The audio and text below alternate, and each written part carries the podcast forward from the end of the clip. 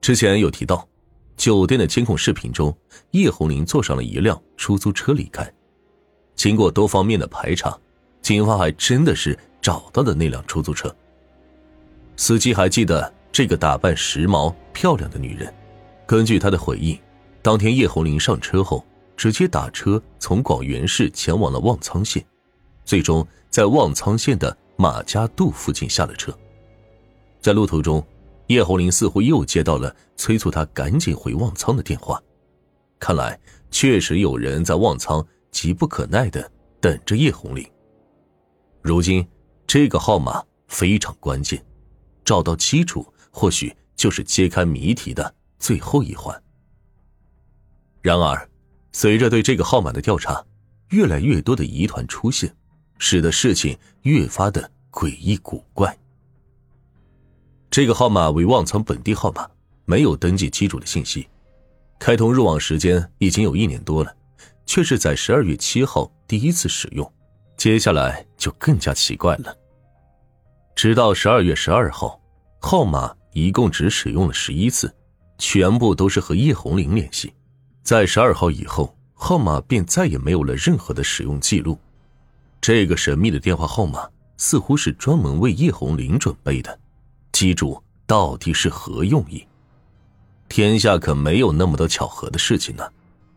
如今叶红林生不见人，死不见尸，情况极为反常。警方的侦查力度也在不断加强。按照目前的情况推断，他很可能凶多吉少。追踪电话号码，找到了嫌疑之处，可是因为没有机主信息，一时半会儿警方也无法做出有效的判断。于是大家决定。再次将关注点集中到叶红林下车的地点马家渡。到了现场之后，发现这里是属于县城的城乡结合部，社区人员流动大，身份复杂。叶红林为什么要来这儿呢？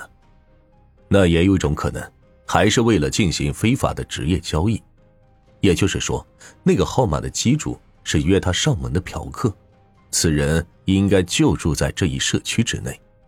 警方在马家渡社区周边进行了大量的走访后，一个老婆婆回忆，自己在十二号下午看到过这个时髦的女人。她进入了路口的一个小巷子里。太好了，案件终于有了进展。小巷子的尽头只有两栋自建居民楼房，每栋四层楼，也就是说，这个神秘的机主就隐藏在这两栋楼房之中。就在调查的时候，热心的房东讲了一件很古怪的事情。那个租房子的恐怕是脑子有毛病哦。原来在不久之前，租下他三楼的一个套房的男子李双，宁愿损失一千多的租金，也要坚持转租房子。根据房东回忆，二十八岁的李双原本计划在马家渡附近开个餐饮店，这才租下了他的房子做住处。一年租金八千元，可是十二月十五号左右，他却突然将房子以七千元的价格给转租出去，这在一个小县城地区是很少见的行为，房东也搞不清楚究竟是怎么回事。李双为什么要这么做？这古怪的行为立刻引起了警方的注意。就在对李双的背景资料做调查时，这个男人身上越来越多的疑点出现了。李双原本经营着一家米粉店，但是三个月前却突然关店，又和妻子离了婚。在他的网购记录中，警方发现居然还包括迷魂药、手铐等敏感的物品。一个正常人，你说你没事买这些东西干什么？当然，将李双列为重点嫌疑人，并不仅仅是因为这些。最直接的证据出现在他已经转租的那套房子内。打开那间屋子，迎面扑来的是很重的消毒水味道。房子里已经做过打扫，十分的干净。不过，在科学的检测试剂之下，位于厕所的墙壁洗漱池之上还是出现了斑斑血迹，尤其是厕所的垃圾桶边沿还残留着一些疑似人体组织的东西。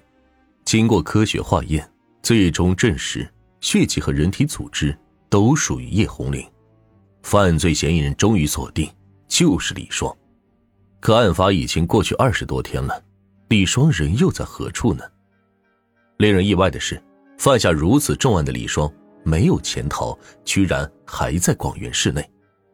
警方最终在广元的一家酒店逮捕了他。当时他还在这里承包了一个职工食堂。这个只有二十八岁的男人为什么要做出这样一件案子呢？还有就是失踪已经许久的叶红林，现在身在何处呢？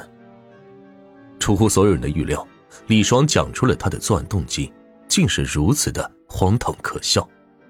李双曾经是经营米粉店，每个月收入过万，这在一个小县城已经是非常高的收入了。我在手机新闻里看到有那种绑架、抢劫特殊服务女子的。李双供述自己好逸恶劳，觉得开米粉店太过于辛苦，而那些做皮肉生意的女人赚钱容易，抢劫他们也不敢报警。为了赚快钱，他抱着一种侥幸心理，开始准备筹谋计划。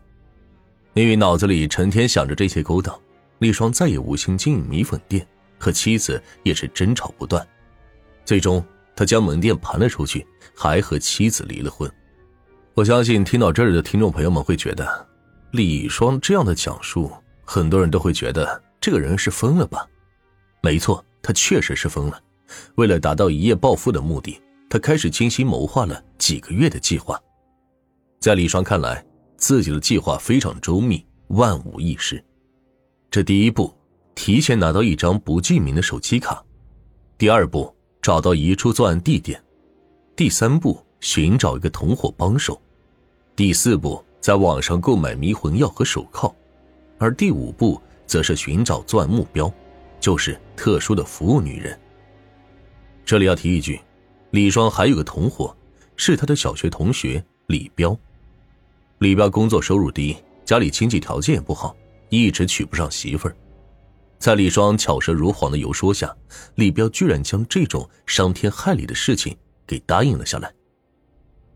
根据李双的交代。他之所以最终选定叶红玲，是因为一次交谈中，对方无意间透露出每天能赚一千多。李双愤愤不平，看来做特殊职业果真有钱。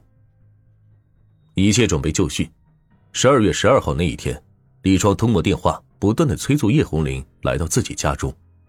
晚上十一点多，一直守在门外的帮手李彪也进了屋，两个人三下五除二的就控制了叶红玲。并且逼问他银行卡的密码。